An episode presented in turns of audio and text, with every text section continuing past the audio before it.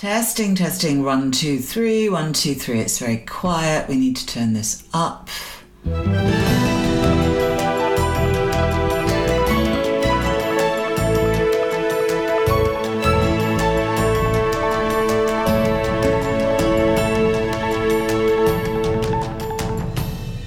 It's Friday, September 20th, and this is the Dutch News Podcast, your weekly chance to catch up with what's been going on here in the Netherlands.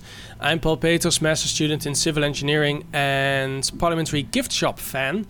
And with me uh, today is Robin Pascoe, editor in chief of Dutch News and political interview critic. Okay. Uh, you, uh, welcome to the podcast again, uh, Robin. Thank you for uh, filling in because um, Gordon has left us. Uh, we thought he went to Twente, but apparently he uh, went the other way. He's in Bristol. I know, sneaky, um, very sneaky. Very sneaky indeed. Uh, so thank you for filling in. My pleasure. Um, but you've been, um, yeah, critically reading political interviews recently, haven't you?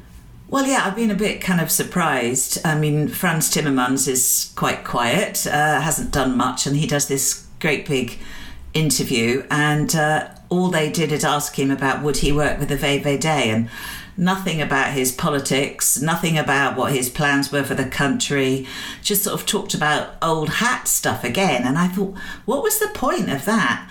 Uh, it, it's very peculiar, and I've I don't know. I don't know. You read it too, Paul. What did you think? Am I mad? Um, no, but I think this is just uh, the way political interviews are done uh, in the Netherlands. Um, we, we, have seen another interview with Thierry Baudet yeah, of, uh, what was that about? Democracy. Was the same thing, right? Yeah. So uh, nothing, nothing about his uh, his uh, his policy proposals, nothing about his um, his party manifesto. It was just some comments about current affairs and um, yeah, and explaining that, the fact it. he's mad, you know, and we all know that.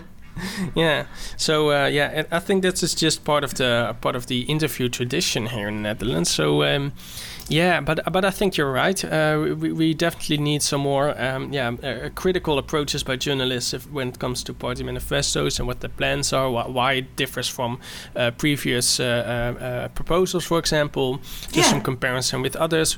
I agree, we need that, and um, yeah, it is just something that yeah. I mean, the one political question journalists seem to avoid. The one question I'd like to ask them them all is: you all want you know curbs on immigration, but nobody's actually saying how do you think you're going to do that when you're part of the EU and there are laws and uh, you can't just close the borders. It's impossible. But nobody ever seems to question the sort of how do you think you're going to go about doing this? It's uh, it's most peculiar. And then of course we've got you know great Peter Omtzigt who hasn't actually come out with a manifesto yet at all. Yeah.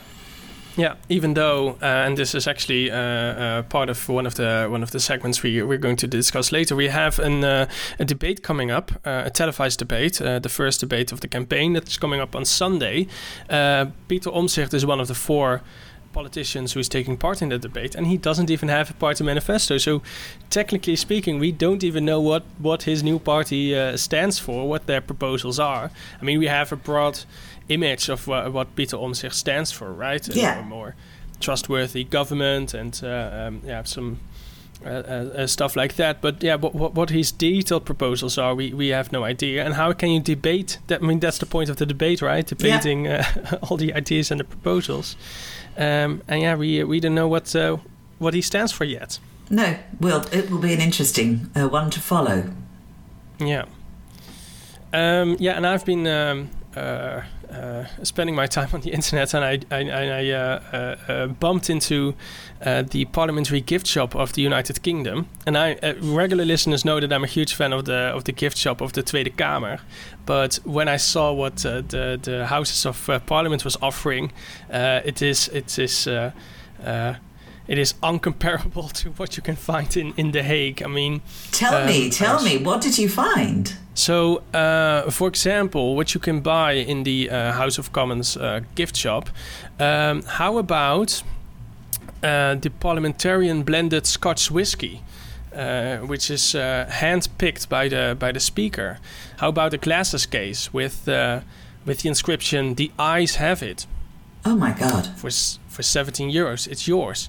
Uh, cufflinks with on one of them eyes and the other one nose. nose.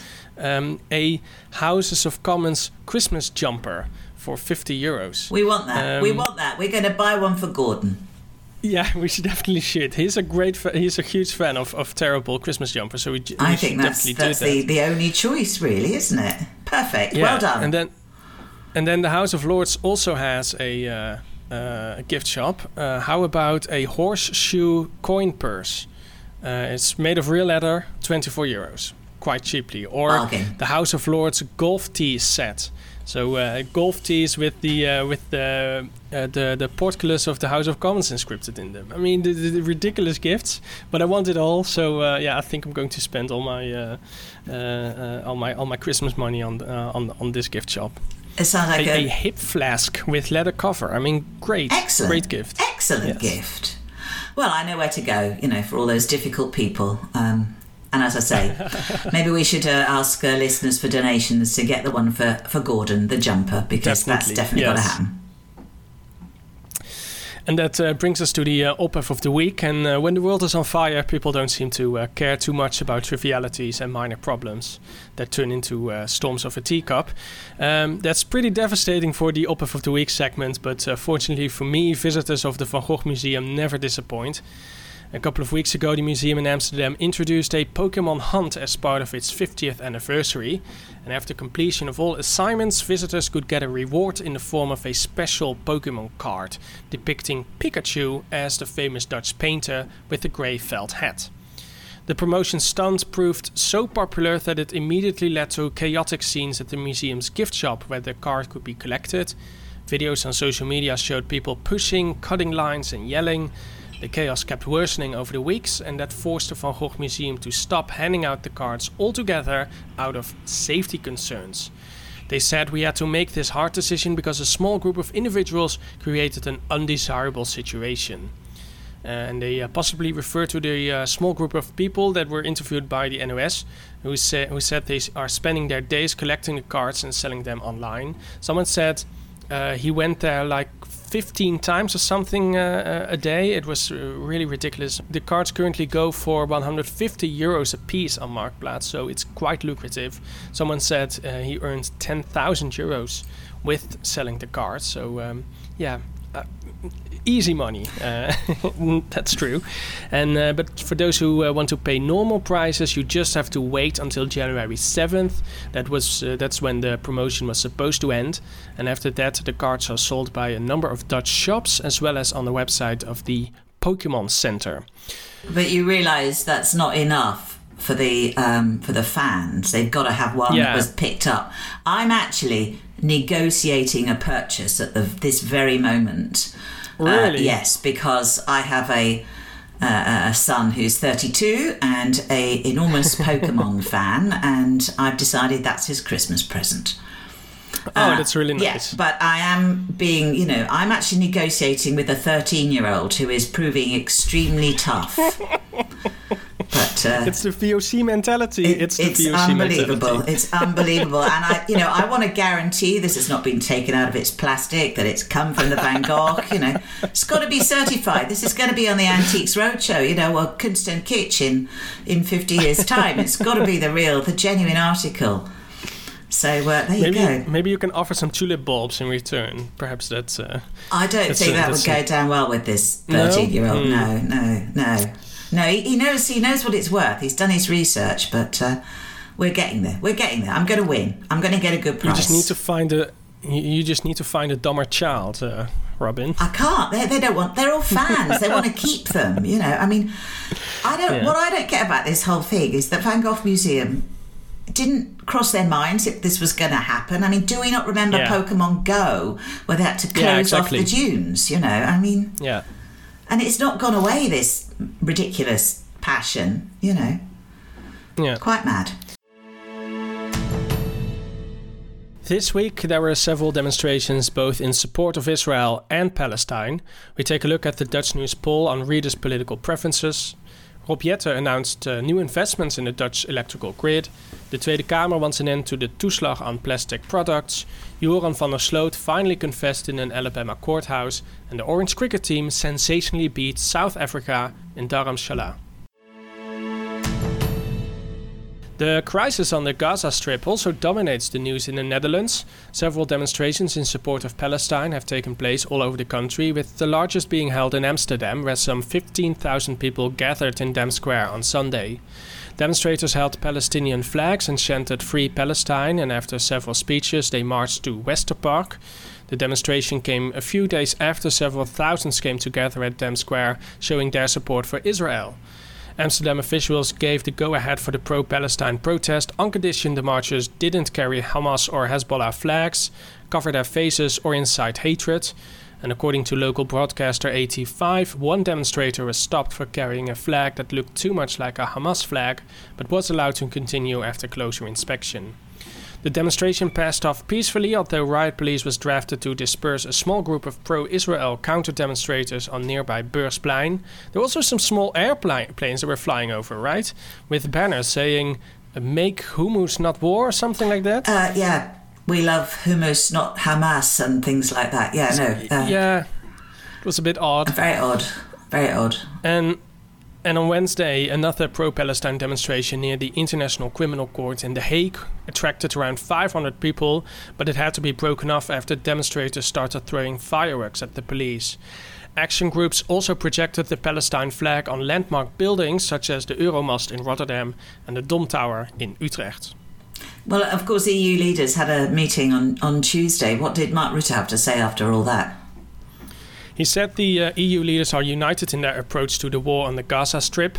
Israel must be able to defend itself against terrorist attacks, but humanitarian measures such as food, water, power, and fuel are needed for the people in the affected areas, he said. The EU must do everything it can to prevent the war from turning into a, into a regional conflict. Rutte repeated that the Netherlands remains firmly committed to Israel, but he added we expect Israel to stay within the boundaries of proportionality and international laws on warfare. He also announced that the Netherlands is allocating a further 10 million euros to the humanitarian operation in the Gaza Strip. I mean, Dutch politicians have been, you know, pretty united in their sort of approach and their response so far, but there's been some division, and I'm not quite sure between the PvdA, Labour, and and Green Left. What what's that about? Yeah, recently they have uh, teamed up. They have formed the, uh, an alliance, and they are uh, they have formed a, a, a joint list uh, uh, for the upcoming general elections.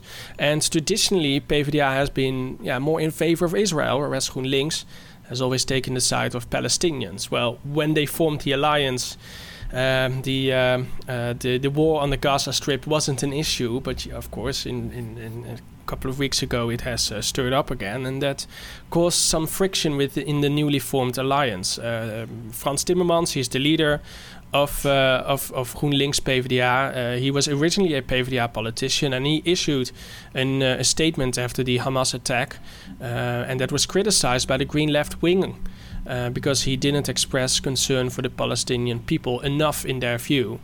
Um, this statement was also co-signed by GroenLinks leader Jesse Klaver, interestingly enough. Mm-hmm. And the alliance in the Tweede Kamer also voted in favor of a controversial motion in support of Israel, tabled by the Orthodox Protestant and pro-Israel SGP. At the joint party conference last weekend, Timmermans attempted to uh, yeah, iron out uh, the, the, the, issues uh, by saying that the humanitarian law must be respected and Palestinian citizens in Gaza must not be collectively punished. This wasn't enough for GroenLinks MP Kauthar Bouchallikht, who announced on Saturday evening she, was she has withdrawn as a candidate for the November 22nd election in protest of the alliance's stance on the violence by Israel in Gaza. She said that the context was conspicuously missed missing from last week's statement. And uh, yes, she wasn't happy with uh, Timmermans' clarifications on Saturday.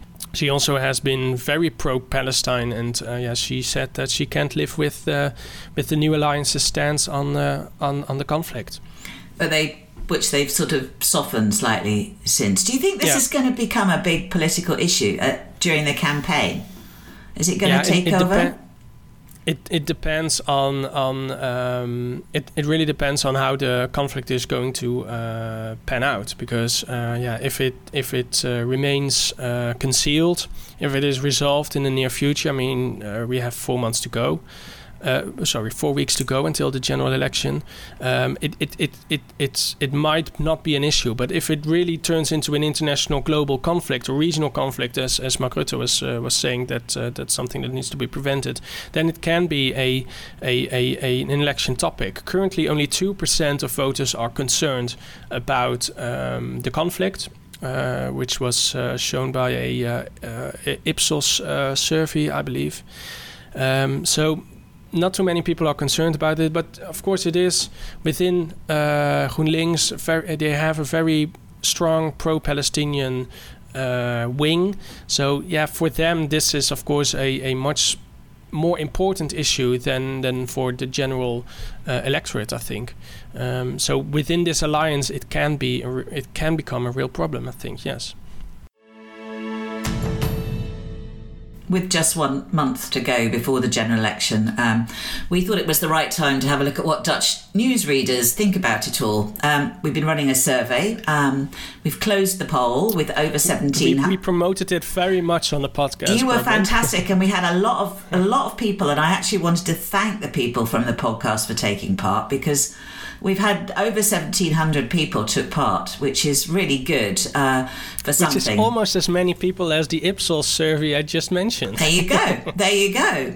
So, first of all, most of you who can't vote because you're not Dutch think you should be able to vote if you're a taxpayer and have been here for about five years at least. In fact, 75% of the respondents felt no taxation without representation, which is an interesting number. Uh, and it makes sense, really, when you think about it, because the non Dutch national population is growing. I mean, in cities like Amsterdam, 20% of the population can't vote in the national elections. And that's a lot of people who have no say in how their taxes are being spent.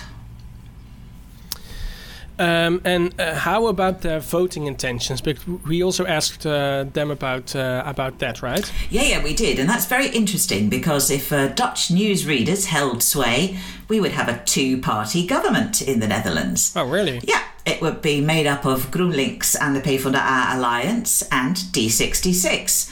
GroenLinks PvdA far ahead, 35% support.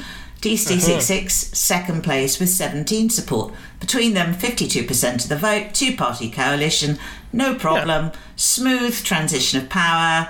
Frans Timmermans, Prime Minister. There you go, Bob's your uncle. Easy. Uh, and just to make a, a comparison, uh, so 35% uh, of our readers would vote for GroenLinks PvdA. Currently, that is 15% uh, for the for the whole uh, uh, Dutch electorate. Yeah. And D66 is even they uh, they poll now at around four and a half percent. So yeah, I think these parties it is in their interest to to give us the, give us give yeah, us votes, give us votes, guys. You're going to do well. Yeah. The third party among our readers is VVD with 13% okay. support. And the fourth is Volt, the Pan European Party, which uh-huh. is also an interesting one. And the newcomers, yeah. Pro Farmers, BBB, and Peter Omtzigt's new social contract, nowhere. Not much impact on our readers at all, and both would have about 4% support. So a completely hmm. different picture, actually. Yeah, definitely, yes. Um, so th- those are the numbers for people who cannot vote in the election. How about the readers who can vote? Well, I haven't gone in and, and pulled them out uh, in great detail yet. I need to look at them properly. We've only just closed the poll. But uh, in fact, 22% of the people who took part can vote in the election, hmm. uh, which is people who are Dutch, people who've converted to become Dutch. Um, which so it's an interesting sort of mixture. Uh, I've looked at their voting plans. There's a little bit less support for the PvdA GroenLinks, but not much, and a little bit more support for the VVD and for Peter Omtzigt. But the numbers are so small, I can't really, you know, say whether that's actually how it how it is. But there seems to be it seems to be a little bit more Dutch, if you like, but but still, you know, way out there ahead. PvdA yeah. and GroenLinks, so they know where to advertise. Put some of their advertising money on Dutch news because our readers vote for them. And uh, we also asked about uh, what issues matter most to them, right? So, uh, what, are the big issues among our readers? Uh, the biggest one by far is the cost of living. Uh, and even though people always say foreigners are, you know, got loads of money, it's obviously not true. That's a big problem.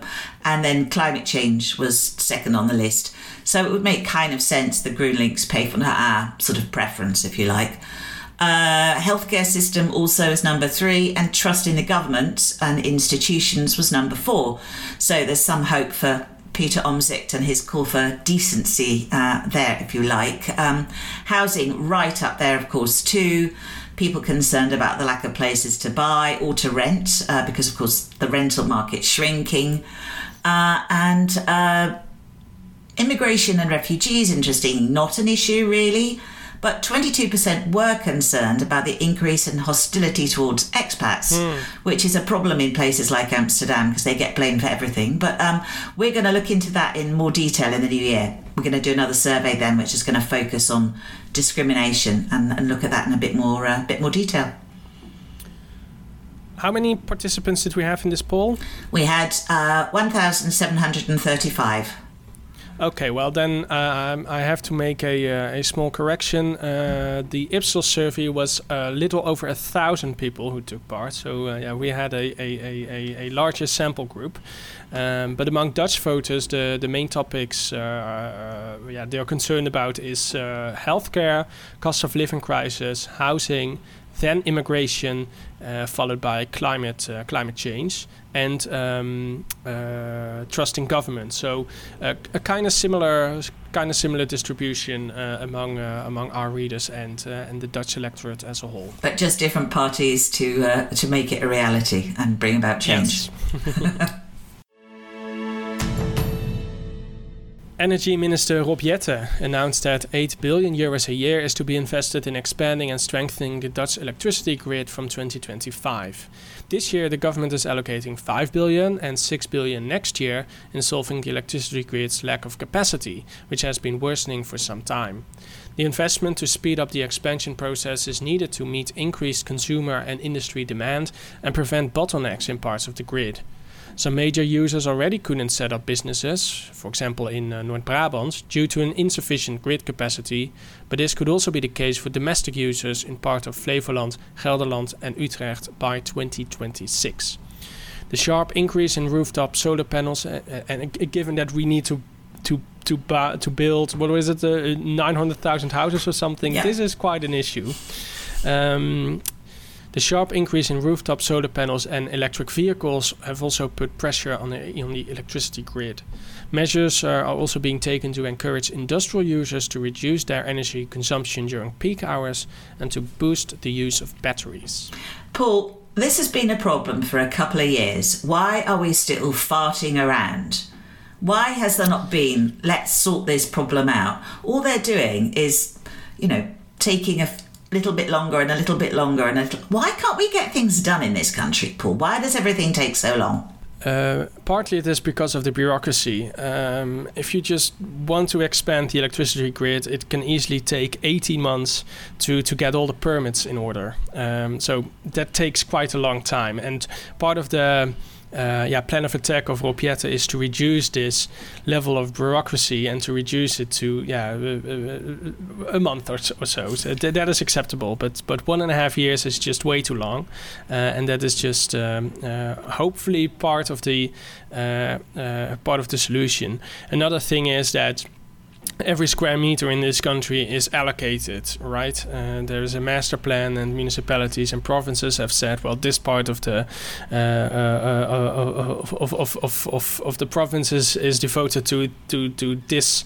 Um, purpose and yeah whenever you want to change that it means that you have to go through uh, well endless endless procedures and and endless legislative procedures and uh, what also comes on top of that is that um, uh, neighbors, for example, often go to court whenever there is a change of, of, of, plans, and that also yeah results in endless legal procedures, and they uh, they are just uh, taking things to court until uh, the highest court, the, the Council of State, uh, and that can easily add a couple of years uh, to to um, to these sort of projects as well. So bureaucracy um, uh, um, um, um uh, and not in my backyard. Cases, yeah. not in my backyard. It is I, it is um, frustrating. I was reading this morning that Amsterdam, which has got plans to build three ginormous wind turbines on a on the edge of a lake in Nord. This has been, you know, part of their we have to have wind turbines in the city. God knows why, but we do. Uh, they're building them on the edge with other places, and the other places have now Ozan and have gone. Hang on, I don't think we really want these. And it's like, guys, is nobody thinking yeah. and you know looking at this? I mean, you can say to Amsterdam, we're building them on the edge of Amsterdam, three giant turbines, but they happen to overshadow little villages that are not in Amsterdam. It's very peculiar. Yeah. I don't know. I don't know. It makes you wonder whether we'll ever get rid of, you know, gas and go go sustainable when you think about it, or we all need to have batteries. Maybe that's the way. A storage place, you know, to put your solar power and keep it and not feed it back to the grid, and then there's no problem. Yeah, yeah, and that uh, uh, uh, brings a lot of other problems uh, with it as well. Because where are you going to find the heavy metals uh, which you need for your battery? And Usually from Russia. What's happening in Russia right now? Oh. Well, and you've got um, the engineers to do all with this as well, because we haven't got any people. But there is some news on the unemployment rate, I think, this week. The unemployment uh, rate is continuing to creep up, according to new figures by the Central Statistics Agency (CBS). Unemployment has now reached 3.7%, which is still uh, very low, um, and that uh, translates to 370,000 people who don't have a job. Uh, the CBS says the development fits in the wider economic picture, especially youngsters under the age of 25 are jobless, with 8.8% of them being unemployed, and that's a rise of uh, half a percentage point on uh, June. In total, 3.6 million people aged 15 to 75 didn't do any form of paid work last month, with 3.2 million of them either pensioners, students, or uh, being unable to work, and they are not officially counted as uh, unemployed. Although the um, unemployment rate is rising, the number of people claiming jobless benefits has gone down slightly compared with August. And year on year, the number of uh, WW claims, uh, we, uh, we, we uh, abbreviate the, um, uh, the jobless benefit as WW, uh, that has gone up with 2%. These are I, I, al- I never understand how that works. Uh, um, uh, unemployment uh, uh, is going up, but uh, the the benefits are going down. Ah, no, but that's because of the type of benefit. You can only get WW if you've worked for a certain number of years. So if you're on a short term contract, mm. you're not entitled to it quite often. It's uh, it's a bit of a sneaky statistic. Okay.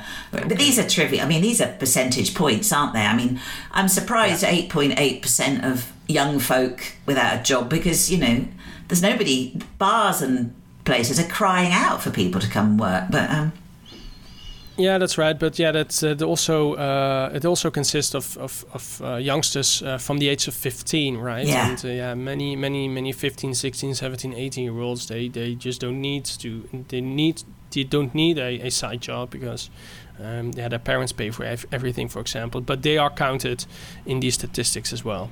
It's very complicated. The whole unemployment, uh, the whole unemployment thing. I think.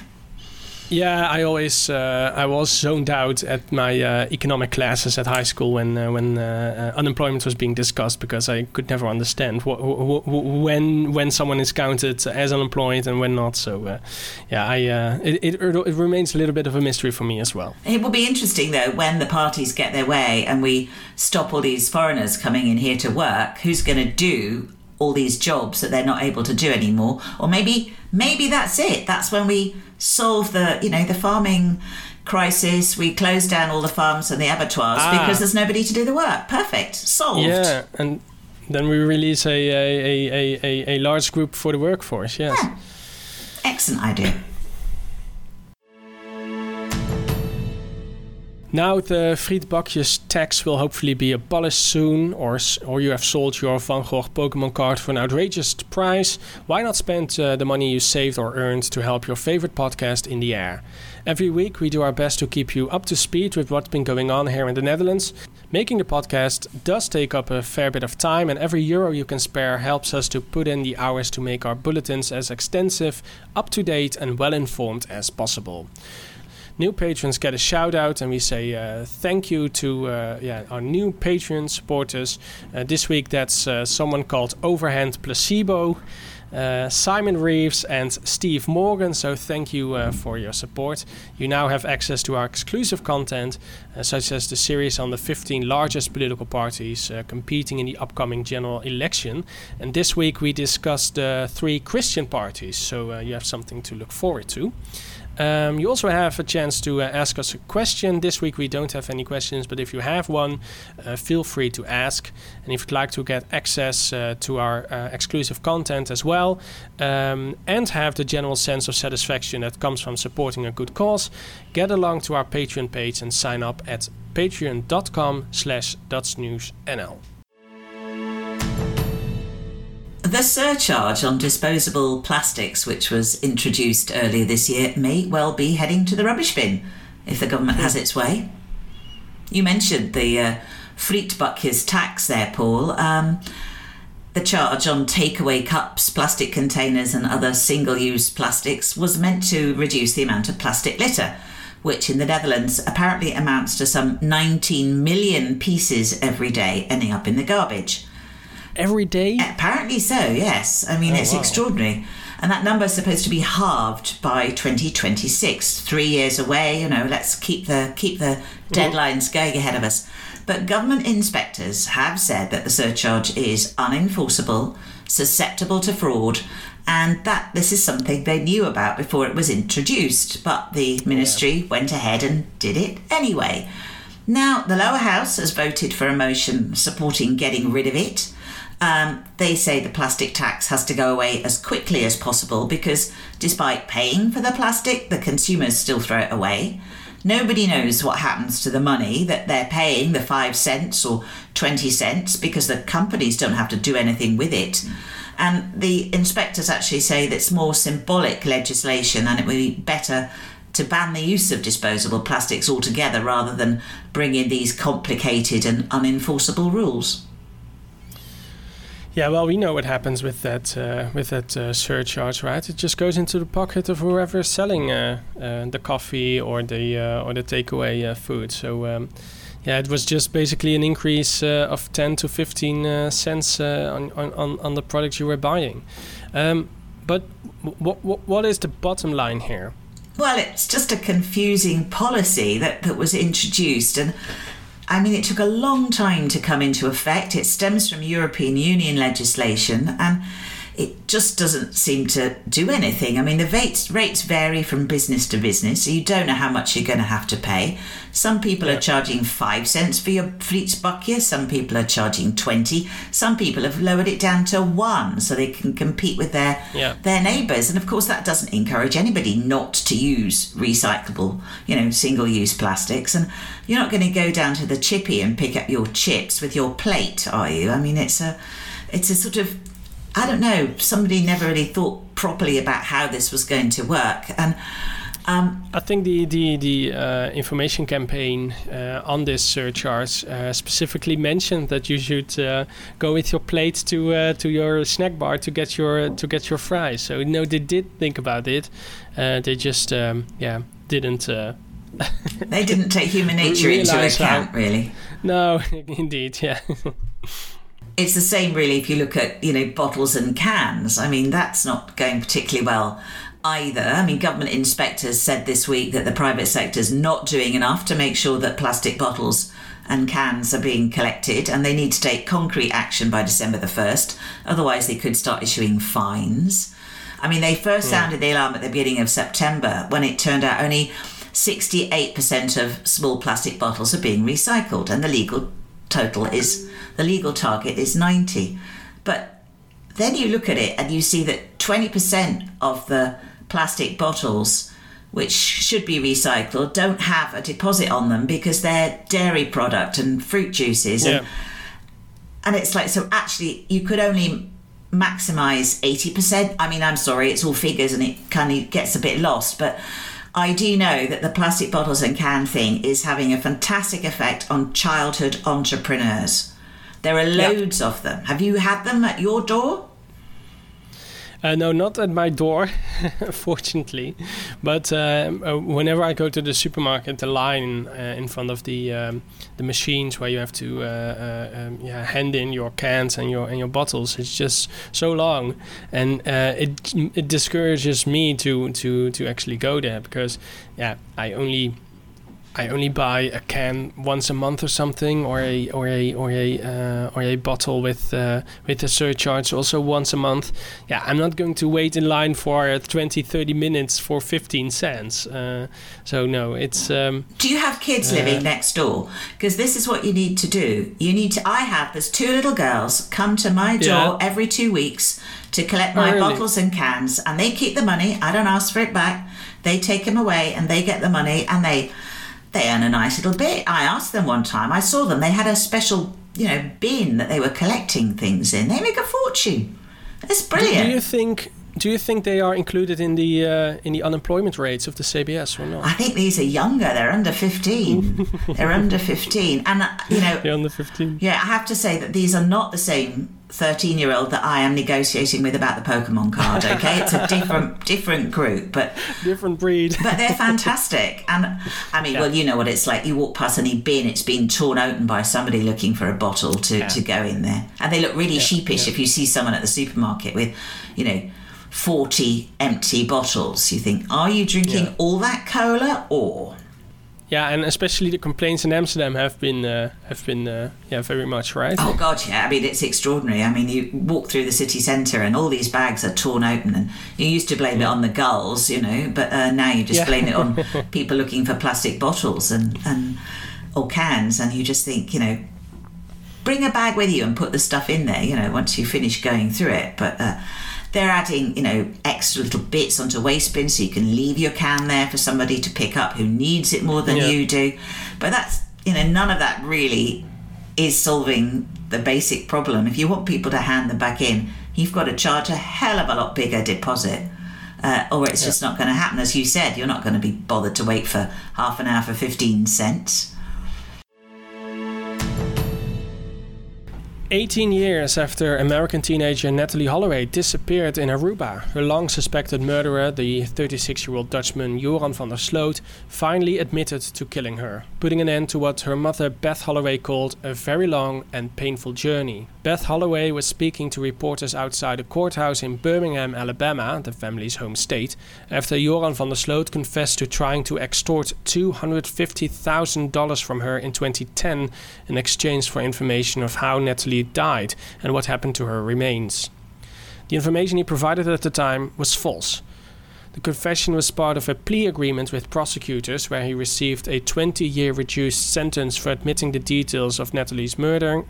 Natalee Holloway, who had uh, just graduated from high school in 2005 and was celebrating with classmates in Aruba, was last seen leaving a nightclub with Van der Sloot, then aged 17, when she disappeared. Van der Sloot was arrested after her disappearance but was released due to lack of evidence and he was never charged. Disclosed court documents included excerpts of a statement Van der Sloot gave to his lawyer earlier this month. Van der Sloot described brutally attacking Natalee after she tried to fend off his sexual advances on the beach by kneeing him between the legs. He said he then kicked her extremely hard in the face, at which point she was even dead, but definitely conscious.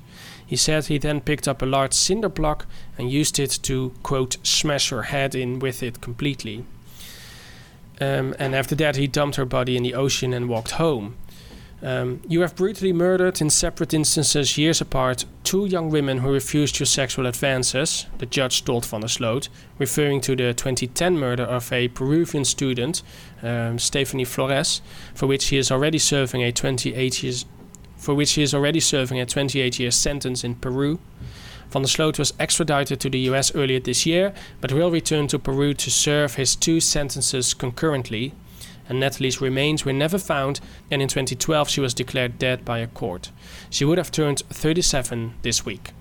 And according to the Associated Press, Beth Holloway addressed Van der Sloot from a courtroom podium. You are a killer, she said. I want you to remember that every time that jail door slams. Yeah, um, this um, this murder case uh, or disappearance case, and now murder case, uh, has been yeah in the Dutch media ever since uh, it happened, right? It yeah, was, absolutely. 2005. Uh, it was a huge, huge media storm surrounding this, especially uh, yeah because Joran van der Sloot was uh, the initial suspect, and in um, 2008 he was um, yeah caught in a um, uh, hidden camera TV show by. Uh, Peter R. de Vries, the murdered uh, crime reporter, in which Van der Sloot had already confessed to the murder of Natalee Holloway, but that didn't have any um, yeah, legal uh, legal status, so he couldn't be uh, charged after that confession. But after that, everyone knew that that, that he was indeed uh, uh the killer. Uh, do you do you remember that uh, that broadcast, Robin? Oh yes, I do very much so. the whole thing. I mean, in fact, the the case basically coincides with the length of time Dutch news has been around, and hmm. we've followed it, you know, all that time, and it, it's an extraordinary case and, and a, a, very complicated one. And he must have been an extremely troubled young man. You know, we know in Aruba he'd been in trouble before. He came from a rich family. He was, you know, off the rails, uh, basically. I think at that time, and I I, I noticed this morning that uh, Aruba has now said it might reopen the murder case itself to look mm. towards actually having a trial there. I don't know whether that will happen or not, but I think for the family it must be you know good in a way to have closure and to know what happened to your daughter. But, you know, yeah, I mean, it's just an awful story and, and one of those sort of cold cases that that dominate and, and continue to sort of reverberate all over the place with everybody. Yeah, and uh, Peter de Vries was heavily involved in this case. Um, that broadcast uh, with the uh, hidden camera. Um, do you know how many million people watched that show? I don't remember. No. It was seven million. Goodness and me. that is a huge number for for for Dutch uh, standards. Just to make a comparison, uh, the royal wedding was watched by six million. So uh, yeah, a million more people were interested in uh, in, in in Joran van der Sloot's confession. Um, so yeah, and and then. Uh, of course, he, he, he left the country after after that. He went to Peru and uh, yeah, uh, murdered a, a, young student there as well. So uh, yeah, it is. Um, he's uh, serving now 28 years in Peru, and uh, yeah, there comes whatever he gets convicted to in, in the U.S. as well. So um, yeah, he's locked away, and that's that's that's for the best. Now, Paul, you thought that you could escape the cricket because Gordon's not here, but I'm afraid you can't. Okay, there is mm. no getting away from the fact that the Dutch are responsible for one of the biggest upsets of the World Cup so far, beating South Africa, who are one of the favourites to take the title. An unbeaten 78 from Scott Edwards, followed by disciplined bowling, I'm told, uh, rerouted the pre the pre tournament favourites by 38 runs uh, on Tuesday. So there you go big breakthrough. And yeah. uh, Edwards actually um, helped the Netherlands clinch only their third ever World Cup cricket win in 23 attempts, adding to their wow. victories in Namibia in 2003 and Scotland in 2007 and now beating uh, South Africa. So uh, yeah, very uh, sensational win. Uh, very well done um, by uh, by Oranje. Um, I haven't heard a lot about uh, this win in the Dutch media. I think M- maybe I have been, haven't been paying attention.